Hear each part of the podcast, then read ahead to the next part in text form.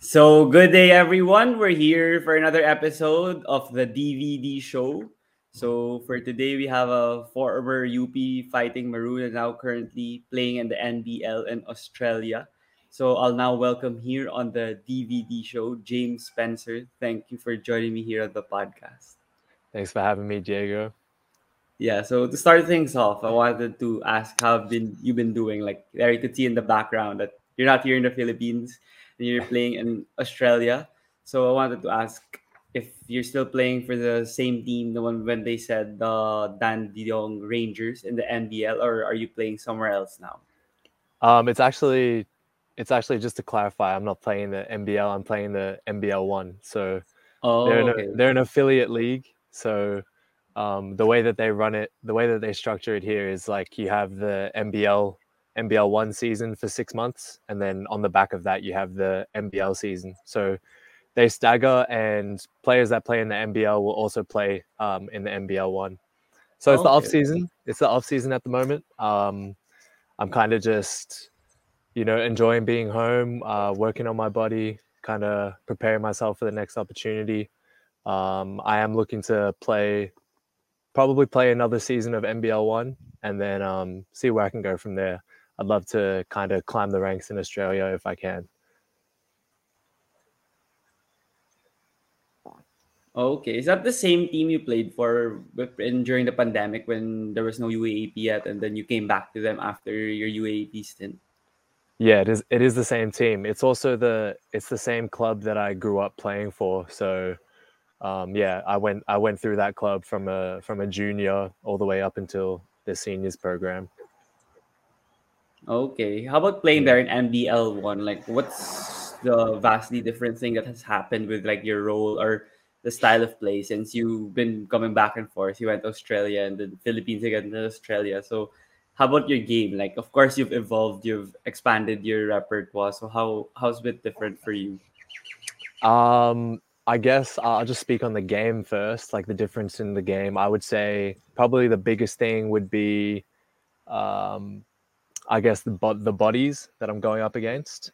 Um, in the UAAP, I um, I tend to be like a bigger body, especially when it comes to guards. Um, but playing in the NBL one, playing in Australia, I'm not really considered that. Um, I guess that big. Like guys are a Mhm. lot just as big as me, if not even bigger. Um, I would say though that coming from coming from playing in the Philippines uh, and playing in Australia, the pace is slower here. Um, but I feel like there's more emphasis on system and you know executing plays and um, probably just more team concept, team based basketball is played here. Whereas you know Philippines has that flair and um, you know sort of that a little bit of isolation um, sort of style of play.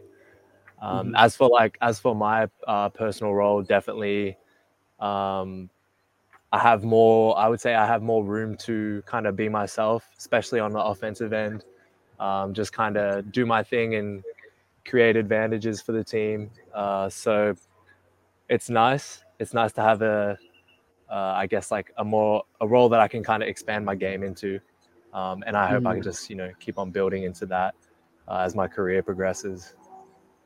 Yeah, that's that's gonna happen for sure because here in UP and like several years you were able to also expand your role from the first couple of seasons and then for the one after the pandemic wherein you flourished as like a starter already for Coach Gold. So that's gonna happen for sure. But how about your contract with the and with NBL one? Like do you plan to stay there for how many years? Because I saw in an article that you also want to explore options like in Japan, Korea, or other Asian countries. Um, it's not it's not too like NBL one contracts. They're not too. Uh, I guess they don't really tie you down. Um, It Mhm. also depends on the relationship you have with the coaches and like the organization. At the end of the day, it is it's still only a like semi semi professional league. So, um, you know, if a if a bigger opportunity overseas comes along for me, then um, that's just a conversation I'll have at that point in time. But I'm sure there wouldn't be, you know, like any problems with me choosing to go abroad or wherever it is that I get Yeah. called. How about PBA? Are you considering that? PBA PBA is always it's always um, something I've been considering. Um, but for me, I would just like to kind of see see what I can do back home 1st Mhm. Um, whereas I, I sort of feel like um, you know the PBA. I would hope that the PBA is like there for me when I'm Mhm. if I am ever ready to make that jump. Um, You know, I know what it's like to play in the Philippines. I know the I know the love. I know the culture. So, um, I definitely I wouldn't I wouldn't say that I'd never play in the PBA. I would definitely not say that. Mhm. Yeah, I hope I hope to see you soon back here because I enjoyed watching you play. Because I when I play basketball, I like being three and D also, and that's how you played when you were in UP. So that's why I Yeah. enjoyed playing you, even if you were you know breaking our hearts because you know you beat LaSalle, especially in that season eighty four Final Four game. So it'll be exciting to see you here in the Philippines. But I wanted to ask, since of course the UP fans are curious, that because you said that you'd come back for one more year as maybe the captain for season 86, but you decided to play there already in Australia. So how, how did that uh, thought come about that you were gonna you might play already pro and then how long did it take and until the final decision because of course the UP fans miss you here even if they have a very deep team now. Um, look, to be honest, it I, I will I won't like go too much into the into detail. There was, I guess, sort of um, just things that happened between myself and I guess uh, like UP, um, the management and whatnot. Um, but I just I just decided I thought it would be best for me to kind of move on with um, my career um, and just that you know UP was sort of entering into a new era with um you know all the players that they were bringing on board. I sort of felt like um, I, I sort of felt like it was the right time for me to sort of I guess step away and you know Mm. but yeah I won't I won't divulge too too much into that. Yeah, for sure. Okay. Yeah, but then h- how long did that take for you to decide that? Or was it uh, more of a short term decision, shorter decision compared to other decisions you've had in your life that are big also? I, it was a huge decision for me. Um, I did, I did wanted, I did wanted to, I wanted to play um, another season, but Mhm. uh, just things happened, and I, I kind of just had to uh, make a decision that was in my best interests. So, um, yeah, yeah, I, I, I, that's um, unfortunate, I feel, because of course, since you guys didn't win season 85, you'd want to capture the championship again as like the final thing that before you go back to Australia and like spread your wings there. But I guess Yeah.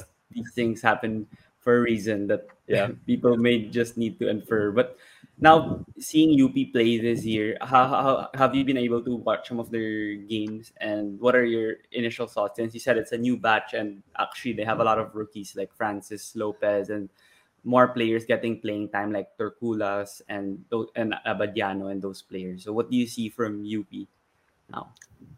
um, I just, to be honest, I see a lot of, I see a lot of the same stuff, but just uh, I a, a better level of execution. Um, you know, it's just added experience. You have a the core group of guys is very much intact. Um, so, you know, I think, I think you know, I think they're going to do very well. They've been doing very well. I think what is it, seven and one so far. Yeah. Um, Yeah. yeah. To be honest, to be honest, they just need to keep doing what they're doing. Um, and I think their biggest test is always going to be Ateneo. Um, But in terms of it, it's nice to see, you know, guys like Aldous and um, guys that have kind of waited their turn to to have their shine and have their opportunity. It's nice to see them um, like finally get that that chance to play on the big stage. Um, and yeah, I do wish them all the best. Yeah, UP's bench is very deep. Like when some players got into foul trouble, like in the Ateneo game, they had a lot of fouls, but they still would have someone to replace the first five that would be as formidable as the main player. So I think UP has the best chance actually to win the championship. But it's so funny also that I saw your comment when LaSalle lost to UP, and then Wacky passed it to, to CJ, and then you commented good pass. What was that? Because it's so funny. Because my LaSalle friends sent it to me actually, and they were laughing about it. Because it's not like they dislike you. It's just it was funny because it was hard for us to accept that loss the whole game. Uh, it was just it was just a it was just a cheeky little it's just a bit of banter you know nothing yeah. nothing crazy i know wacky wouldn't take it personally or anything but yeah.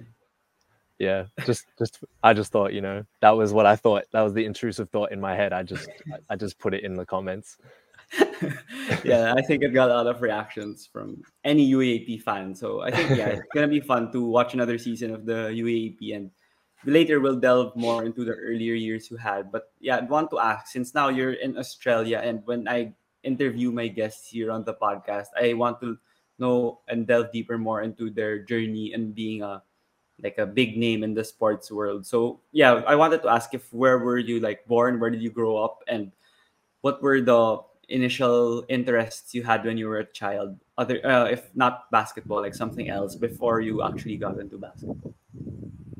Right. Um, yeah. So I was born and raised in Melbourne.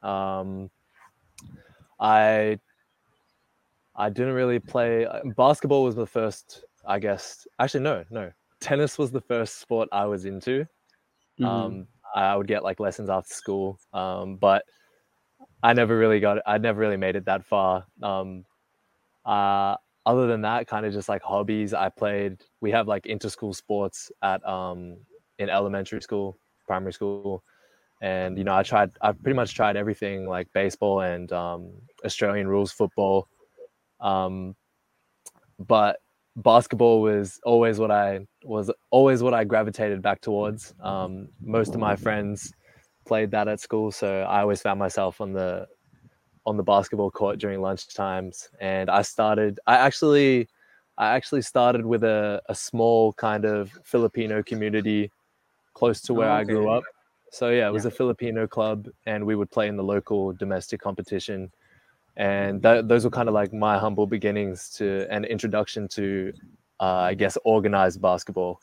Um, and then from there, I I attended a I attended Rowville Sports Academy, so that was my high school, um, but also um, a sports academy. So we spent a lot of time training, a lot of emphasis on you know our our specific sports. There was many different sports at the school, um, so that really gave me a, a solid foundation to kind of uh, put basketball as the focal point of my life and sort of just build my life around that. Um, as a as an Australian kid, you sort of you sort of aspire to study um, study and play overseas in in the US. Uh, I have a lot of friends that have you know secured scholarships in in the states to play anywhere from you know junior college up into um, Division One programs. So that was kind of all. That was kind of what I was striving for.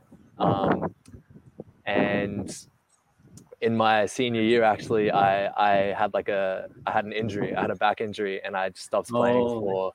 I stopped playing for like uh, eleven months. So as you can imagine, like that that was damaging for my I guess college prospects in terms mm-hmm. of the states, but it birthed a new opportunity for me to um, kind of explore the Philippines and and yeah, never look yeah. back from there. yeah, that's a silver lining. But then if you think about it, you had a lot of happiness also and a lot of um like opportunities you gained from going here in the Philippines despite the injury. But I wanted to touch on that, like your playing style when you mentioned the communities and the clubs that you played in in grade school and high school. Were you a like go-to scorer or like a main ball handler there, or were you already a wing that time? And if ever, like how did you continue to like change your game or adjust your game in order to like flourish at a higher level of basketball? Because yeah, when you reach like high school, college, eventually, like you need to expand, or else uh, you're gonna be left behind by the players that are improving. For sure, man. Yeah, that's a great question. Um, I would definitely say I think early days, you know, when you're when you're younger and it's there's less structure, there's less, I guess, expectation and yeah, there's less expectation, or whatever it is. Um, mm-hmm. You know, you have a more free flowing, a more a more, I guess, yeah, you just have more freedom to play the game and read the game as it comes to you. So, you know, growing up, I was always like, I never actually even cared about defense. Um, Oh, okay. I was, I, I, I couldn't care less about it to be honest. I was always a, I just really cared about getting buckets and um, just, just you know, I, I always had. Um, I'm, I'm a big believer in you know giving up a good shot for a great shot. So Okay, you yeah. know, I'm just constantly, constantly surveying the floor. If someone's open and they should have the ball, I like to get the ball to them. So um, yeah, I, uh, I, I, I, growing up was more of a point guard, um, Mhm. but obviously coming to the Philippines, having my sort of stature and my body, I, it made more sense for me to play at the wing. Um, okay, yeah. so yeah, Yeah. Um, yeah. play- yeah, go ahead, go ahead. uh, yeah, I'll just like when you said how did I kind of like adjust as I went, as I progressed and went up in, I Mhm. guess, uh, competition and whatever or not I was playing. So as I as I was getting older and we had like state team selections, so like um, you know we'd have we have our national competition here, and you know Australia's split up into eight different states. I hope that's right, eight or nine. Um, and you basically are competing for you know to be the the top 10 player uh, be a top 10 player in each state and then you know we play at a we play at a national tournament um, once a year so i only ever made that state team once in my career i got cut from it every other time um, and yeah it's kind of just funny you know you need to you need to kind of accept that uh, there's going to be certain people with with certain roles.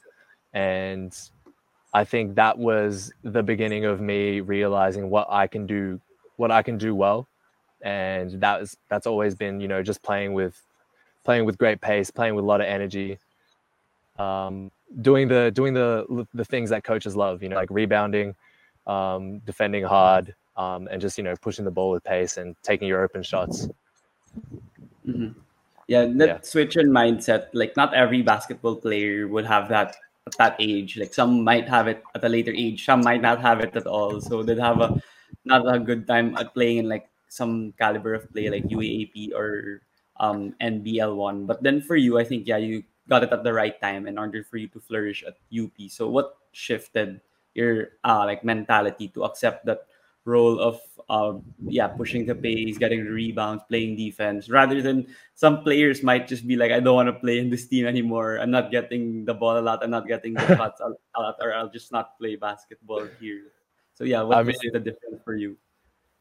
I mean, um, I think when I first came to the school, the first two years, there was a bit of that like resistance from me, like, like, mm, like I wish I could do this, but you know, I can't do this. You know that we have we already have guys here that are doing that. So, um, my rookie year was kind of just like I'll be honest. You know, I, I came to the team like two weeks before the season, so Wow, okay, so- Yeah. extremely late extremely late Mhm. i was in i was in what's it saying you know i was just in over my head basically i Mhm.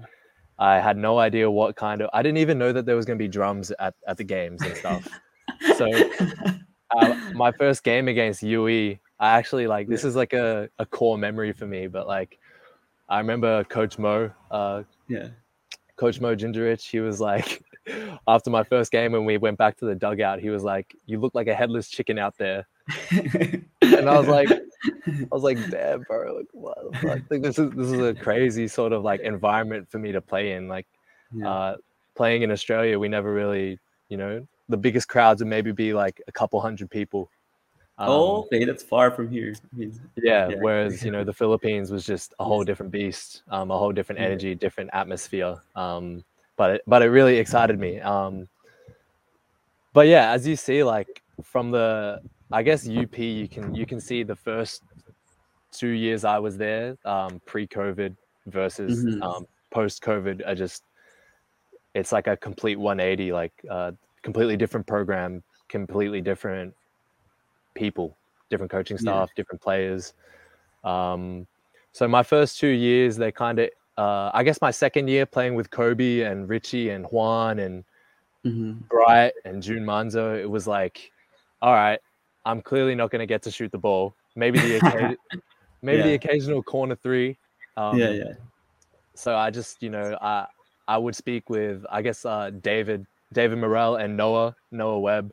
We would just be like, all right, what can we do? And what we could do was provide energy and just crash the boards as hard as we could. And you know that that was how we got our you know little playing time, and that's how Mhm. we kind of felt like we were contributing to the team. Um, so yeah, uh, and then you know, pandemic came around. Um, I guess everyone sort of diverged and did their own thing. I was sort of like one of the only guys that that stayed on because Coach Gold expressed that you know he wanted to um, kind of have me back, and you know I just saw I saw an opportunity to be to step into more of like a leadership role and have like a bigger uh, a bigger role. hmm So, you know, that's just something I sort of relished at. And I sort of felt like um, my experience in the UAAP so far hadn't been what I wanted it to be. So Okay. I think I made the most out of season 84 and 85. Yeah, of course. When you see the accolades that you were able to receive as a whole, like your, your whole UAAP tenure, it's been fantastic. So it's great that you stayed for you two more years in two more seasons, at least one year in UP. But going to that, like you um you went to UP and people were um, fortunate for you to have be have been in UP because you're a key cog in the championship. But I'm interested to know like when you were in Australia and you were there, were you already ingrained to like the Filipino culture in terms of food or traditions, or did you have an idea of Philippine brand of basketball or UP in general, or not really? Look, man, I uh, I had no idea that college ball. I knew college basketball was a thing uh, in the Mhm. Philippines, but I had no idea. Like, hmm I had no clue. Like, I didn't know that there was, you know, the NCAA and then the UAAP, and nor I had Mhm. no idea how much of a big deal it was. So, um, in terms of college ball, I had, yeah, literally no idea. Um, but in terms of like being immersed in Filipino culture, um, I looking back, I wish I I wish I had have been more um, you know, more inclined to learn about the Filipino culture, learn Tagalog. Um, but you know, growing up, growing up, it was sort of just mum. Mum didn't really have anyone to speak Tagalog with. She didn't really speak Tagalog with me, um, okay. and I just had I just had um, one one set of cousins really. So like my tita was also out here, and you know we were just all all English speaking. The food was always there. It's always always Filipino food at our at our family gatherings.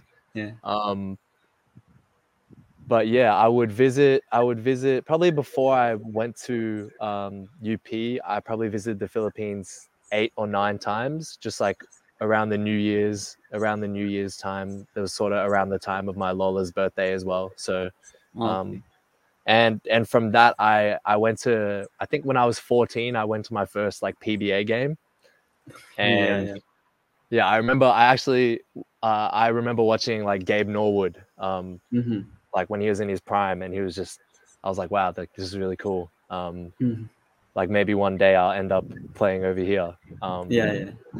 but yeah man when I when I got back into you know Australian life and you know just kind of being in the rooms that I was in I I kind of was always just geared towards trying to get to the states Mhm. but yeah Yeah. How did UP express interest in you then? If you if you, they you weren't like super familiar with the leagues here, or did you have like someone contact you, someone go there to Australia? Um there was uh I actually got I got scouted for the national team um Mm, okay. uh thankfully like my mom had the the foresight to apply for like to get my dual citizenship when I was like 13 or 14 because Oh yeah, knew, before sixteen. Yeah. yeah she knew like oh this might be a potential thing that I do to you know kind of play for play for Gilas um so it was actually at the at the one of the the nationals tournaments I was playing at the uh, playing for my state playing for Victoria up in Queensland at the at the nationals and there was a scout there um uh coach Ray he sort of helps with bringing over like Australian teams from uh, I guess like Filipinos in Australia. You know the NBTC competition. Yeah, the Um, high school one. Yeah. the high school showcase. Um, he sort of helps facilitate that and scouts for that. And he kind of just, I think it was Josh Reyes at the time, um, Coach Mhm. Josh. He sort of just um, contacted him and was like, "I have a guy over here. I think he, he'd be a good fit for the for the under 19 national Yeah. team." And, um, they invited me to the tryouts, and then I flew out, and I kind of yeah, they they were like, "Yep, we like this." Um, so once I was kind of like uh, a proper part of the national team pool, I guess that's when that's when teams started to like reach out. Had a bit of interest from from UE. I worked out at LaSalle, um, but they weren't very interested. They had so many players. Sayang, sayang. And then um, I was also considering Benilde uh, for the NCAA, Okay. and and then all of a sudden I got added to like a Viber group chat, and it was an invitation to go to Serbia um, Oh yeah, the UP. for the UP's uh, training camp, and I was like, why wouldn't I go to Why wouldn't I go to Serbia? Yeah, the way yeah. I saw it, I was like, oh, this is like a this is like a holiday, and I get to I get to train. Mhm. And it wasn't really like a holiday though. It was it was pretty brutal. It was a brutal training camp, but Yeah. I met I, I met a, a lot of good people. Juan made me feel at home right away, and I was so surprised at, you know, I, I would have thought that everyone would kind of be very very like Filipino, um, Mhm. but everyone was so welcoming, and there was a surprising amount of foreigners. So, I I felt like you know, this could be a, a destination for me. Yeah. Yeah, I mean, of course, UP, they actually support their players well now, and they're able to. Of course, those players also, when you hear them talk in interviews, because I don't know them like personally, and they're very like team oriented also. That's why it's not a surprise that they finally, you guys finally won a championship. And yeah, that's why I think that it was a good decision also for you to go to UP. But then also you um playing in the under 19, I wanted to ask, was that before like grade, were you like grade 12 or grade 11 like how because you still hadn't decided your college yet so you were still in high school that time when you played Yeah, so I graduated December December 2017. Mhm. Um and I was kind of just playing club basketball. So like we have youth league over here, so that's like the like an under 23 competition. So I was just working uh working with my dad and um playing club basketball for like 8 months. Mhm. Uh then I got scouted.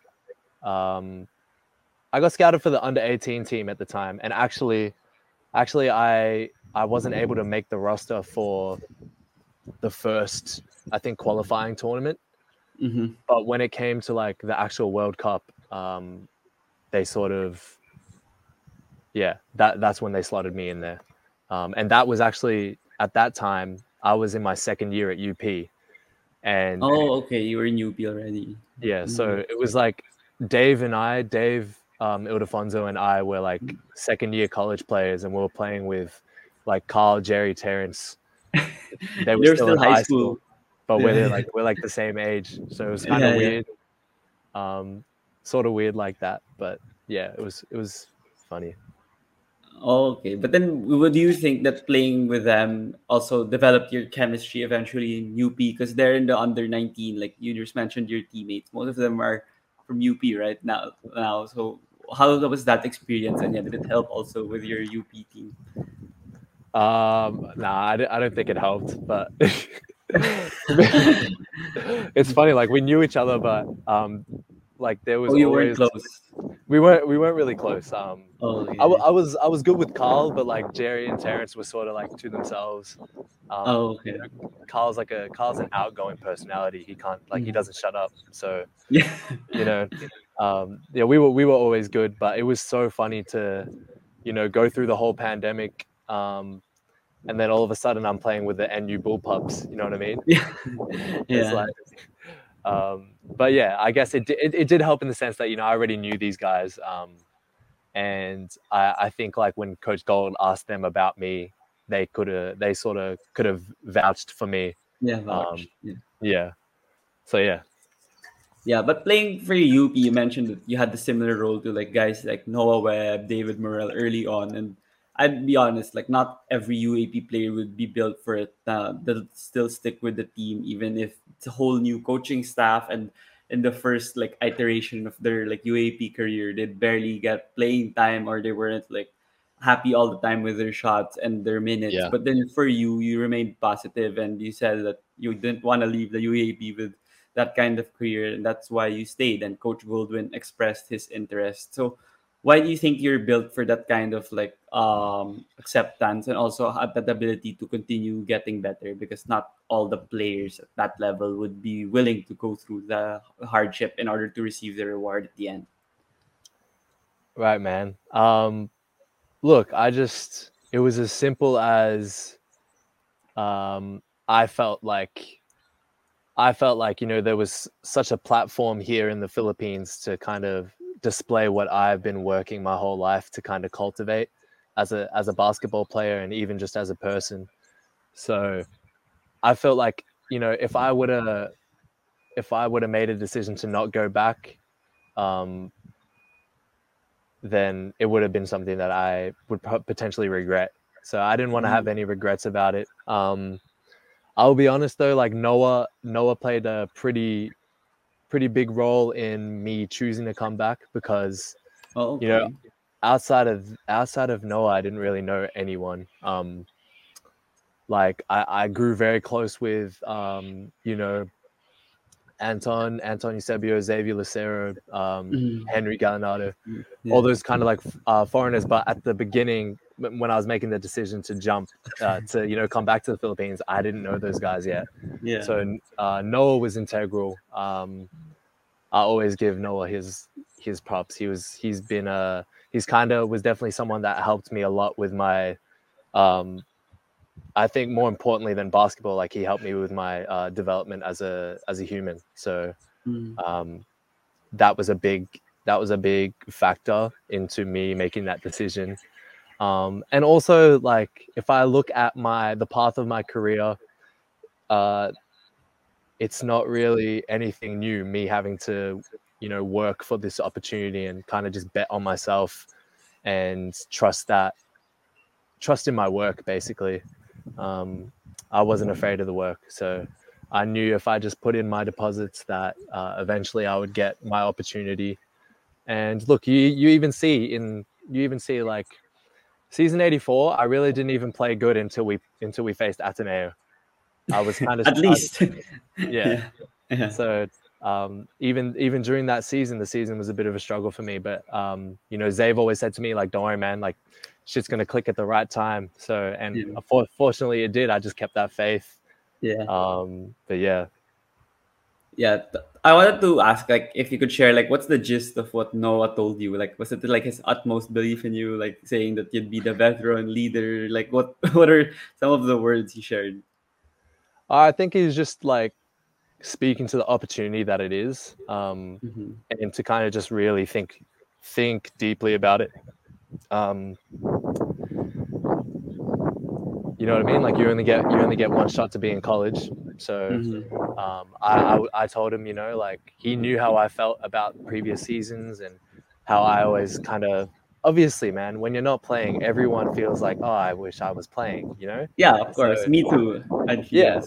yeah So it's like, um, you know, he's just like you have a you have a real opportunity to kind of like flourish here, Mhm. um, and yeah, just having Mhm. like a good friend like that by my side, um, you know, definitely Mhm. helped. Yeah. And then you mentioned the pandemic where everything switched and you got Coach Gold, Gold Goldwin back. Wanted to also ask, like, when did you start, like, yeah, gaining the confidence that you'd also succeed in the team and you got close to your teammates, the coaching staff? Since you said initially that you weren't familiar with the guys, only a few of them. And so, how how how did that process start, and how did you eventually reach that, like, uh, like a great point in it, especially when the 20, 2022 began because that's when there were two seasons in one year and of course it was seen on the court that you already developed great chemistry with them even if initially you didn't Yeah.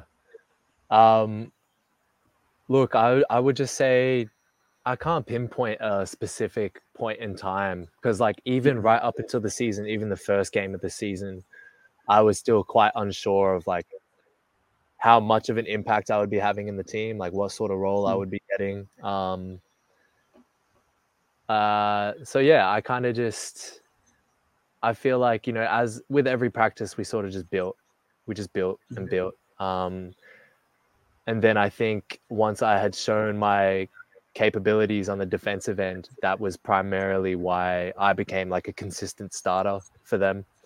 I was Mhm. always going to be the guy that was I was going to guard, you know, the the best talent on the on the other teams, you know, like Lester Mhm. And all the, all these guys, Dave, everyone. So like that was kind of I guess the label that was put on me. So I didn't really care at the time, man. I just wanted to play. Um, Mhm. uh, obviously, I I know myself to be more than that. I know I can contribute more. Um, I'm more than just a three and D guy. I can create. Um, but you know, when you have guys, when you guys, when you have guys in the system that are, you know, just, you know, they're there. To, they're there to create offense. You know, you gotta you gotta kind of see where you can get it in. So, you know. Yeah. And with your defense, I'm more curious to ask you on some of these players. Of course, everyone knows like who Dave Ildefonso is or like who Mark Nonoy is. But then for you, for some of these guys, people would ask like, who, who's the toughest to guard? But I'm also want to delve deep. Like for example, Dave, like what actually makes him tough to guard compared to like what a casual fan would see that he's a shooter or something. Like what actually makes some of these guys hard, and who would you who f- comes to mind first when I ask you about like yeah your defense and who you had fun playing against? Um, I think. All right, my who do I think my toughest cover was? It's Yeah. got to And be why? what makes them tough? Like what's the something secret about them that not casual fans would actually see about them in the court? Look, it's a it's a it's a toss up between um, Jerome and Schonny. Oh, okay, yeah. Yeah.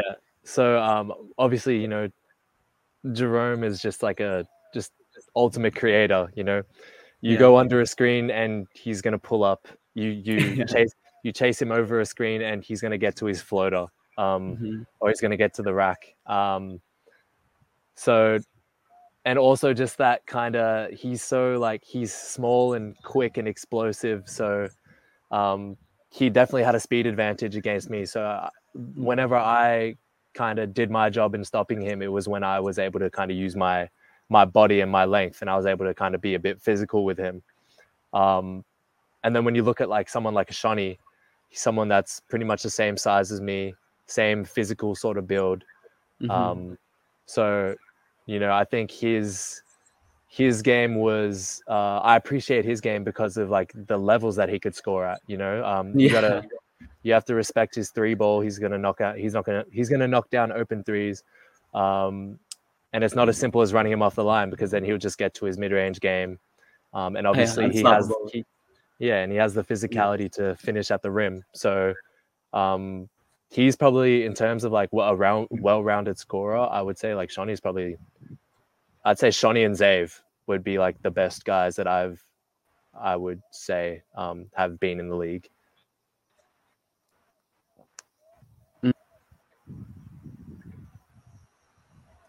yeah, I miss I miss Schonny when he was with us in when he wasn't with us in like round two. I think yeah, we we really missed the scoring because LaSalle really lacks like the offensive options. Now you can see it also even this year that the games they lost to like UP, Ateneo, and U, it's their lack of offense in the especially in the end game. So it's really tough. It's like a big problem for LaSalle ever since like the Jeron Teng, Ben Mbala days. So Mm, hopefully that yeah. changes soon. Yeah. But talking about l- late game execution, I want to ask you because some players would say if they make like a shot, like oh chamba lang yun, or it was like uh you know just have the courage to take the last shot, and you people criticized you as you know, and after that game season 82 when you shot the three because people were unfamiliar with you. Like i'd tell people like oh he's the shooter. That's why he was in the floor. But they'd be like what? Why not kobe paras or Ricci Rivero or one like because they didn't know who you were yet. But then like fast forward to season 84 you made like two clutch threes right against ateneo and like the to break their streak i think and to and then the final so yeah what what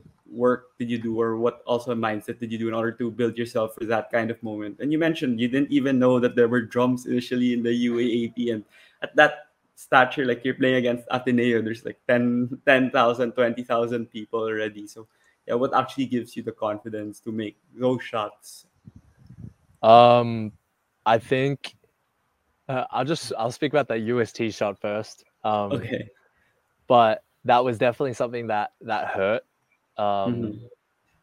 I I understand why I was put in in that situation actually because um, I think in the first half I might I think I hit like a 3 mm-hmm. so I, that's, and that's enough for me to you know be be put on the floor. So yeah. like I yeah I remember everyone was everyone was denied so um, the play that we drew up in the timeout was completely blown up uh, and literally I didn't I didn't even think anyone was guarding me. Um, mm-hmm. So I just ran to open space, and and then I rushed the shot when I got it. Um, I had like oh. I had like an extra set. I had an extra second, and like I, yeah, yeah. I watched it back. I watched it back. it was like it bricked off. It bricked off the backboard, and then like the buzzer still hadn't gone off. I was like, yeah. "Fuck!" I, oh, my bad. I was like, I could have, I, I could have taken an extra dribble or something. Um, yeah. But anyways, man, I replayed that scenario many times in my head, and when I was back in, uh, when I was back in Australia, kind of uh, working out and playing NBL one, uh, I had you know teammates that worked on you know that you know deep threes, like threes in that range, like NBA range threes and and further. So mm-hmm. you know, I sort of just that was kind of like me establishing my base for extending my range. Um, and you know when it came to when it came time to um, kind of like showcase that in in season 84 especially the finals uh that the game one shot i almost like when we called when we called the timeout um i had hit like maybe three threes prior like throughout mm-hmm. the course of the game and i just had that feeling like i like i it was it's kind of cliche but it was like this is my moment sort of thing like heading to that timeout, I I didn't even need to say anything, but like I knew. I knew that. Actually, no. I think Zave was like. I think Zave came to the timeout and he's like, James needs to shoot this shot. And then Coach mm Gold was like, all right, we're going to use Ricci as a decoy, and then blah blah blah. And then I got mm the down screen, and I caught it. I caught it deeper than I wanted to catch it, but then I was like, it doesn't matter. I'm just gonna, I'm shoot this thing. Yeah. Yeah. Yeah. yeah, Good thing you made it because I didn't want Ateneo to win, to be honest. So yeah, good thing you guys, you guys won. You guys won that game, and it was a massive reason for that was your shot. But yeah, with that season eighty four, how was the how was the journey of that season? Since you said it was like a short preparation time, and all the games were like compressed, and it was in the finals. It was also like a roller coaster because yeah, you made the three, you guys won, but then in game two um, that was when uh, you guys it was a close, but then Ricci had that blunder in the end where he got also heavily criticized. And then game three, everyone knows what happened there. I mean, that's like uh, embedded in like the fans of the UAP. even if you're not UP or Ateneo, everyone knows what happened. So, well, how would you encapsulate like the whole journey of season 84? Because yeah, UP won the chip for the first time in like 30 plus years, right? Yeah, um, 36, 36 years. It's like I, I don't yeah. even know how many times that was said from from the start. It was like day one uh, when we were all in the bubble at uh, at the University Hotel in, in UP. Mm-hmm. Um, Coach Gold was just like, like let's make no let's make no mistakes about this. Like we're here to win a championship. Um, mm-hmm. We're we're gonna work to win a championship. So, uh, is is such a weird feeling, but I feel like I don't know, we just really had we really had like a guardian angel on our side or something for season 84 because there was games we should have lost. Like I still I still think about the like the final four game against um against LaSalle and it's just like yeah. you can't you can't make that up because it's a mixture of LaSalle messing up and us hitting ridiculously lucky shots. Mm-hmm. So um you know what? I just never really felt like as as testy as the times got, I uh, I always kind of had this feeling like even if we're you know three minutes to go in the game and we're down by 10 i'm just like you know knowing this team we're still going to find a way to win so mm-hmm. and that's always kind of what happened and yeah yeah. Yeah. Playing with the U- UAAP, is it uh playing in the UAP? I don't know. For me as a fan, I enjoy it a lot because as you mentioned, like if the team's down 10, down 15 with like three minutes left, some of the teams in other leagues that just uh like give up next game na lang or whatever. Like in the UAP is also more unpredictability and things happen that you really don't expect. Not compared to like other leagues. You can kind of anticipate what may happen already. Do you think that's what makes the UAP like the I don't know, arguably like the best league here in the country? Uh, yeah. I mean, I think like what the the nickname the nickname UP got was like cardiac UP. Uh, I think it's just like the the erratic nature of the game. Uh, you know, it's like a mixture of you know very talented players, but there's also the immaturity that comes from the fact that these guys are like they're young.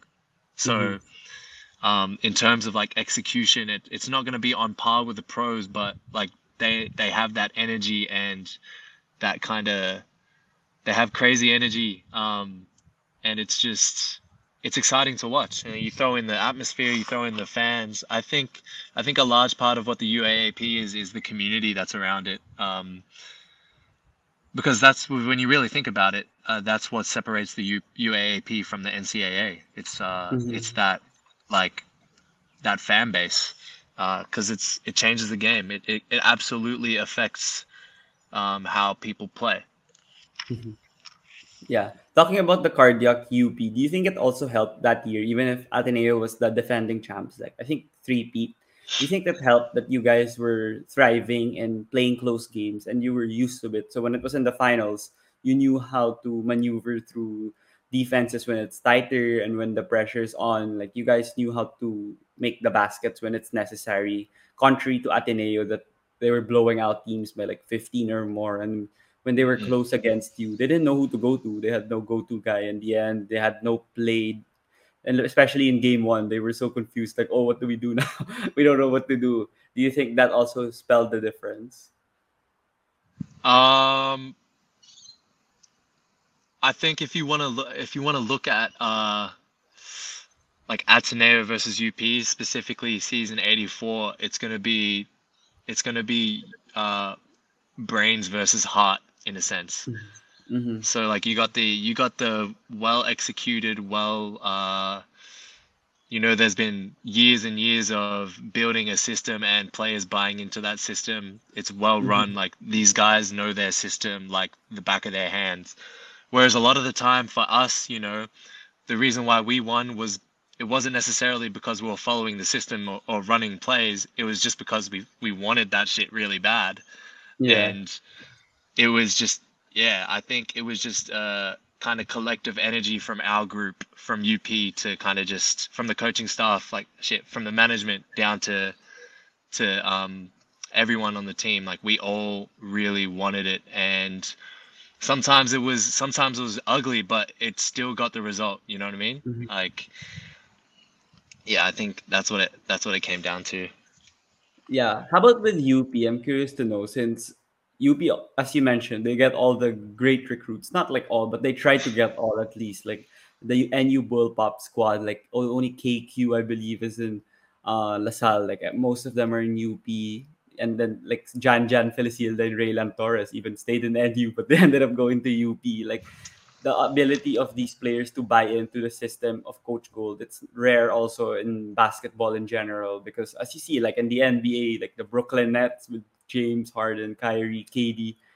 They didn't win a championship. They didn't even make the finals, even if they were extremely talented. But what's the difference with a team like UP with a superstar laden team, like top through bottom, but they're still able to do well? Like even if you guys didn't win last year, you guys there was no like fight at least at the court or like you guys don't argue a lot. It's more selfless basketball even now, also in season eighty six.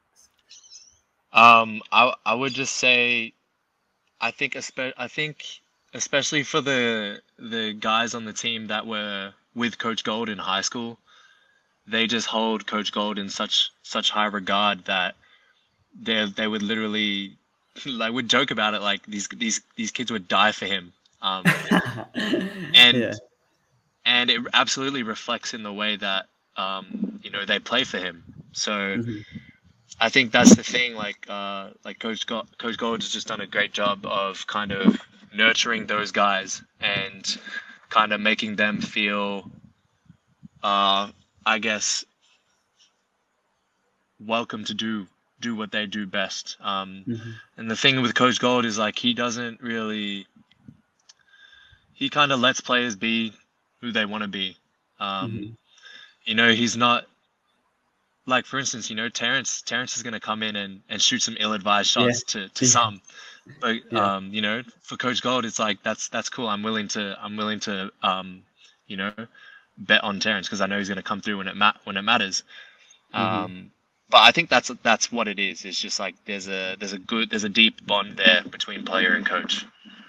Mm, okay. Yeah, but also with uh Coach Gold, I'm curious to see like also his assistant coaches, right? Like they've been under him since before, like Chiang Kai-shek, I think. It's the same Yeah. also group, right? So I'm also curious with UP, like your assistant coaches, like how active are they? Like com- comparing it to like the other schools, I think UP has a co- a coaching staff that's very hyper from like they're like the refs. They run like the refs. When the ball's on the other side, they're also gonna run. So how active are the assistant coaches and how well do they like jive and mesh with Coach Goldwin and the, their communication seems to be terrific. Um, I think, yeah, I think, uh, I think the best thing about like their coaching staff it would be the fact that um, there's a clear direction coming from Coach Gold, um, Mhm. and there's not really anyone or any personality in there that kind of objects to. Um, But even not even object to, but it's like when when certain things are brought up, I think like they have like they'll talk about it and um, take things on board. But in terms of like the energy that they show, um, yeah, they they go above and beyond, and everyone's kind of like really w- willing to work hard. There's definitely some sessions where like the coaches are working just as hard, if not as hard. Uh, well, yeah, if not harder than the players. So big props. Yeah. Yeah. How about if ever there were like uh egos that would clash in the team? How do you guys like solve those problems? Because it doesn't seem to reflect, as I mentioned on the court.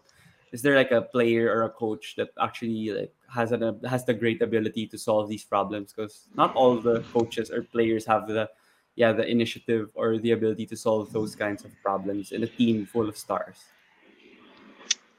Um, look, ultimately, in my personal experience, I would say it just comes down to the players actually. Uh, Mhm. because the coaches are going to say what they want to say, but at the end of the day, it's going to come down to the guys that have the problems with each other. Um, Mhm. and like, I'll speak about it openly. It's like um, season '84, we had we would. I remember like having a players meeting. It was like Noah, uh, Noah Zave, um, myself, Bricks, and Ricci. And we Mhm. basically just like we basically went to Ricci and we're like, look, man, we need to we need to play a more cohesive brand of basketball. Basically, you know what I mean? Mhm. Um, so I think I think uh, it it comes down to the players having the courage to kind of um, come across a certain way, even if it's not received well. But you know, if you if you do it in such a way that they can see like you're just doing it for the for the best interest of the team, um, and because you want to, you know, we wanted to win. Um, then yeah, you gotta you gotta have the courage to have those conversations, and I think that's what we did. And if we didn't do that, maybe we didn't maybe we didn't arrive at the same you know conclusions that we did. So yeah. Yeah, I'm pretty sure that's a major reason and why you won a championship. And talking about having a leader or like having like a voice in the locker room, it's important. In the like, yeah, you, there's a coach, but it's still important to have a player that does that. Like, I'm a Celtics fan, uh, you'd want to know, but um, we had Marcus Smart before, and he's not in the team anymore. So every Yeah. like talk show you hear podcast you hear, they're like, oh, the weakness of the Celtics now is they don't have a vocal leader because like from their players now they're all like laid back right from their Yeah. main six guys so from UP do you do you think that was a vital factor that you, there were players like you Noah who were vocal in order to also mesh with players that are more laid back like let's say Ricci Yeah. Um. Yeah. We don't. We don't win the. We don't win the championship without Noah. or or Bricks. I think Noah and Bricks were uh, they they uh, they they are kind of unsung heroes in the sense that you know they didn't necessarily get the opportunity to to play basketball like they would have wanted to and like they deserve to but um, they made the necessary sacrifices to keep the team together and um, contribute uh, to Mhm. winning. So, um, look, as as it's kind of a little bit a little bit unfortunate, but you know, it's just the way things go in in team sports. You know what I mean? Um, and depending on the situation, you're gonna come, you're gonna have different roles to play. So, who knows? They were just our vets. They were our, I, I guess, from a player's perspective, they were the the voice of authority. hmm Yeah, but moving on to the following season, like any championship teams like susceptible to have the complacency. Like if you hear teams now that win the championship, every like analyst would say, "Oh, this team they're gonna be complacent," or this they won't start off strong. But for Coach Gold and you guys, and even the like yeah the main guys of the team, what yeah what were the key factors and why you were still like hungry to win and you still you know reached the finals and you were still competitive until the very end even if you won the championship the previous season Uh, I think you know. I think uh, the whole fact that it, the thing that loomed over us was that like, if we don't defend it, it's gonna be this. It's gonna be the shortest lived, you know, I guess Mm. title run. yeah Um, and it's like, you know, if you were really that good as a team, and, and we're pretty much the same team, if not we were a better team in season 86 with like the addition of, you know, Henry and the Mhm. fact that we had just had an extra, you know, we've had that much more time together. Um, then yeah, there was a, yeah. I mean, I'll be honest, I feel like, I feel like the team got complacent.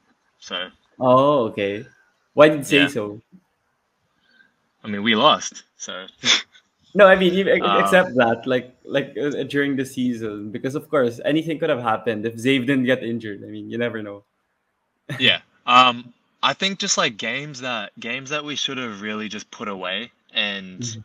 like against I'm talking about like maybe the bottom half of the UAAP. Um, Mhm. those are games where we really had a good chance to kind of execute and and um, kind of work on that our system and being disciplined and and you know playing 40 minutes of of good basketball but i think you know we were just so on and off that we would play we would play in spurts and it was good enough that was just simply good enough to get us through because of how talented we were Mhm. um it got us through but like certain games we should have won by like 30 or 40 points i don't think we had one blowout that whole year but like there was Mm. definitely games if we should have been blowing people out and we were winning them there was they were going down to the wire like every time like unnecessarily in my opinion so Mhm. yeah Yeah. Despite that, like despite yeah, you guys didn't win in season eighty five. I'm curious for you since UP, I think they'll have a sustainable basketball program.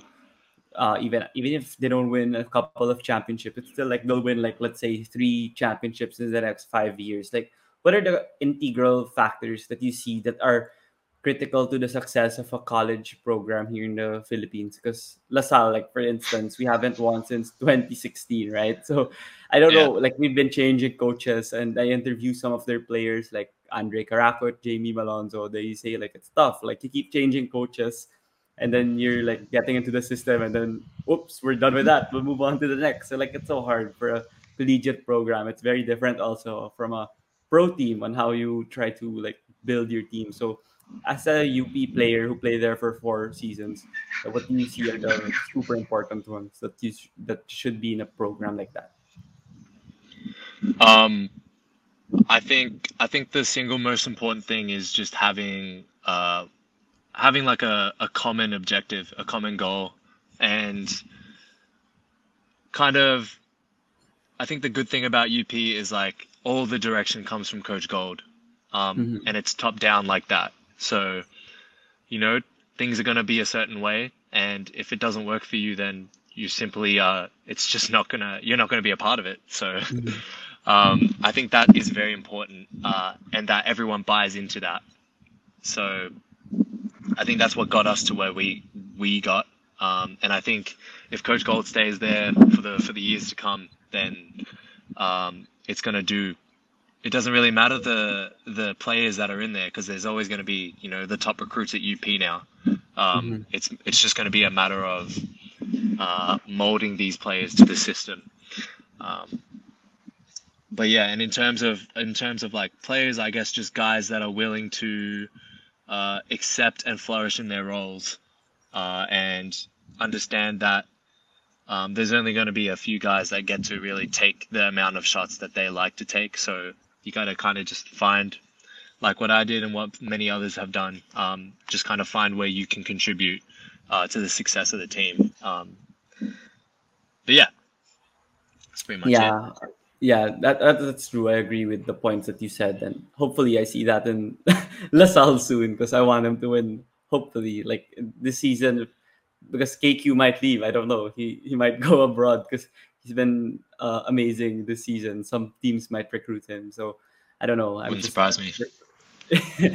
yeah, praying that LaSalle does well. But um, on a lighter note, I wanted to ask on how what was your like first uh reaction or first impression when you saw that on TikTok that you were getting a lot of fans and you were getting viral with these TikTok videos. Like, how what was the story to that? Because I was actually late to it because my friends that you are on TikTok like every day would say, like, "Oh, you know James Spencer's like the most popular like player of UP now on TikTok?" I'm like, "What? Really? I didn't know that." Then they'd share like, because I don't not on TikTok every day. So, what was the experience there, and how did you like receive the attention you were getting? Uh, I don't, I don't know. I was just like, I um, I don't know. it's pretty funny, bro. Like, all of a sudden, I just, I just like my engagement on like Instagram. I don't even really have, I like, I don't really have TikTok. I, I wasn't on TikTok at the Mm. time. I don't use Mhm. it. Um, but you know, I think it's just pretty typical like Filipino activity. You know what I mean? Yeah, Um, yeah, I can't really explain it, bro. But it was it was it was funny. It was Mhm. funny to to kind of you know be a part of that or like be the center of that. Uh, Mhm. but you know, at the same time, you know, I, I appreciate the love. I appreciate the love. S Mhm. Simple as that. But you know, at the same time, it just is what it is. You know, it could have it could have been it could have been any of these other puggy boys on the team. So Mhm. you know. yeah. But how do you how do you receive that? Because it could be a distraction for some that you're like viral on social media or trending, and I, I'm not sure in Australia if it's the same like reception from fans you get. So of course it was a very different scene for you. So like how did how did, how was that in terms of your or you didn't really care? You focused more on basketball. Um, I won't. I won't lie. I think you know, as as especially nowadays, it's like uh, you know, living in a social media generation, attention is always nice. Um, Mhm. and I I just think it's important that you that we can distinguish real from you know virtual. So. Mhm. At the end of the day, coming from the upbringing that I've had and the culture that I was brought up in in Australia, we're not really we don't really have like fans like that. Um, Mhm.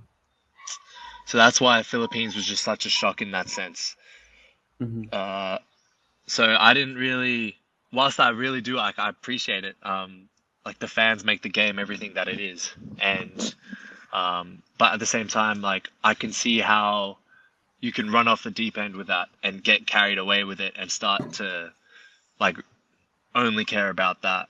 Um, Mhm. But at the end of the day, it's like I just always reminded myself of like why I'm here. Uh, did I come to the Philippines to further my basketball career and, and study at UP, or or did I come here to you know try to get followers on, on social media? So you know that that's always what I just sort of came back to, and yeah, man, I think I think if you put your value too much in in, extre- in I guess external things like you know followers, then um, you're you're setting yourself up for for failure because um, you know you got to find value in yourself, not not in Mhm. you know people saying that you're valuable.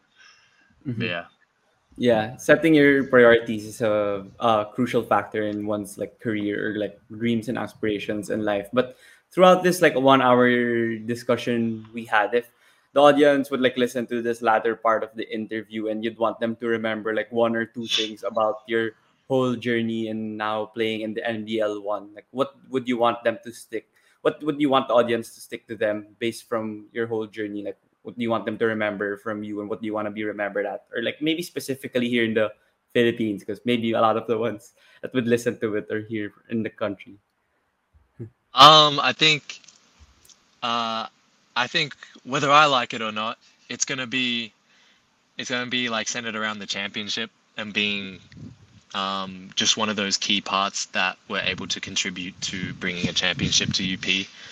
Um, I don't know. I just want to be. I just want to be remembered as a as a competitor, um, as a humble person, and a good teammate. Um, I think those are good ways of describing my character. Um, but also, I'd like to. I'd like to add that my career is just beginning. So, you know, there's. I, I plan on playing this game for a long time. So, uh, in terms of what I've accomplished already, I think what I'm going to do over the course of my career is going to make what I've done already seem quite small in comparison. So yeah. Yeah, of course. I'm gonna wish you all the best with your career, whether it be in the Philippines or not. But yeah, before we wrap up, James, thank you again for joining me on the podcast. I asked my guests a couple of questions before we end. So one of it is, you know, like you mentioned already through your stories, like Filipinos are more timid and laid back when it comes to anything, but more more or less even in social and political issues. But as you know, like athletes have their platform to actually amplify their voice and express their views and opinions because you guys have a following and you can influence a group of people in order to have a certain belief in the politics or so- social issues. So, as an athlete or sports personality, would you say what would you say? What was your reaction to athletes being vocal on these issues and using their voice to be heard and using their opinions because not all people are for this like in the US right? You know there's some would say like you're just an athlete you're an athlete. Why would you speak on these issues? You're not an expert and stuff like that. Yeah. Well, I mean, I think it comes down to just this is the way that the society is constructed. So, um, being an athlete, um, I think it, at least what I'm choosing to see it as is, you know, we have a privilege to have a platform. So, it's our duty to kind of be educated on what on what you know you feel is important um, what kind of message you want to bring to the people what what kind of value you can add to um, people's lives so i think that's been the the one of the best like byproducts of my time in the philippines is is amassing some sort of uh, following and now it's just my job to kind of utilize that properly and, and kind of spread the message that I want to to do. And I think that should be a message of, you know, just spreading love and positivity and, you know, like building people up and not not tearing them down, not being too judgmental about people and just understanding that uh, you know, everyone has their trials and tribulations, everyone has their either, you know, like their stressful situation that they're going through. And we should use social media as a tool to actually connect and you know uplift each other and not do the opposite um, Mhm. which is you know we see we see it so often um, it's very easy it's very easy to just you know hop online and and just get straight to you know if you're flicking through the feed and you're just like uh, this guy's this this guy's that Yeah. you know uh, why are they doing this um, but you know i think i think just uh, doing your part to build a more mindful more mindful society uh, i think that's that's the massive privilege that athletes have all around the world um, with the platforms that they grow through through being good at their sports. hmm Yeah, it's a Yeah. brilliant answer that you gave there, and hopefully the audience would learn from also athletes like you, because you guys have terrific thoughts. Also, if you look about it, like any not only basketball players but also athletes from other sports. So the next question that would be more relaxed is if you had the opportunity to have dinner with five people, dead or alive, who would you invite? Oh, oh that's a good question. Um, well, I think number one is got to be Kobe, Kobe Bryant, okay, rest yeah. in peace. Mm-hmm. Um,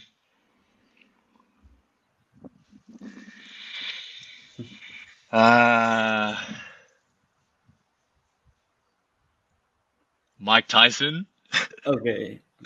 Yeah. uh, Joe Joe Rogan. hmm Hmm. Two more people. Yeah. Uh, I'm on the, on the spot here. Um,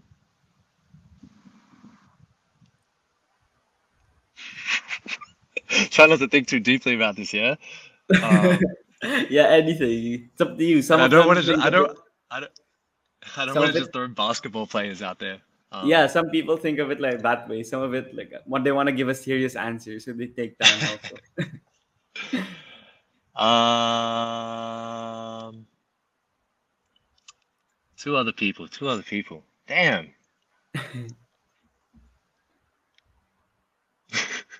I'm actually out of blank, bro. Let's go. Let's go. The let's go the. All right, I'll just be I'll just be a typical hooper. Um, LeBron and Michael Jordan. Okay, yeah, yeah, of course. That's the uh, the the three players that from our generation that would didn't want to meet Kobe, LeBron, and MJ. But yeah, for the final question, as you know, I message like athletes on social media and email and invite them on the podcast. Since you know, I aspire to be like in the broadcasting or media world like now, since I just graduated actually. So, who would you suggest that I would? Yeah, thank you. Who do you who would you suggest that I would invite here on the podcast that would have a great story to tell or be a fun person to talk to, whether basketball or even other sports as well, if you have suggestions. Uh, I would have to go Zave or Noah. Mm, okay, okay. Yeah. I was able to have Have you had either of them on? You've had Zave. Zave. Yeah. Yeah. No, not yet. Um, but then I hear he's an analyst now, so he's actually been active now with the UAAP, right? Yeah, I think he's been doing yeah doing some stuff like that, some commentating and whatnot. Yeah. yeah. Um, outside of that, who would I recommend? I reckon uh, maybe someone that's already abroad. Mm. Like Rhenz Abando, like that. Yeah, Rhenz would be great. Rhenz would be great. Yeah. I haven't had Or Juan. Oh yeah, Juan also, yeah. Yeah. Hopefully, hopefully. So yeah, thank you again, James, for going here on the DVD show. And I had a lot of fun learning more about your story since yeah, I wasn't familiar, especially with your stint in Australia, like on your early age. So it's good to delve deep into that topic. And do you have any final message before you go? Uh, other than just thanks for having me on, man. I appreciate the I appreciate the questions that you asked me. Um, Mhm. yeah, man. Just just to whoever whoever tunes into the show, I appreciate you guys taking the time and um, you know continue tuning in. Uh, I appreciate it. Mhm. Yeah, much love Okay, okay. Is it, is it okay if we take a picture before you go? for sure, man. Okay, I'll take it from here. One, two, three. Okay, thanks, James, for joining me here on the podcast. And yeah, see you soon here in the Philippines, hopefully. See you in the UAE. Hopefully, bro. Hopefully.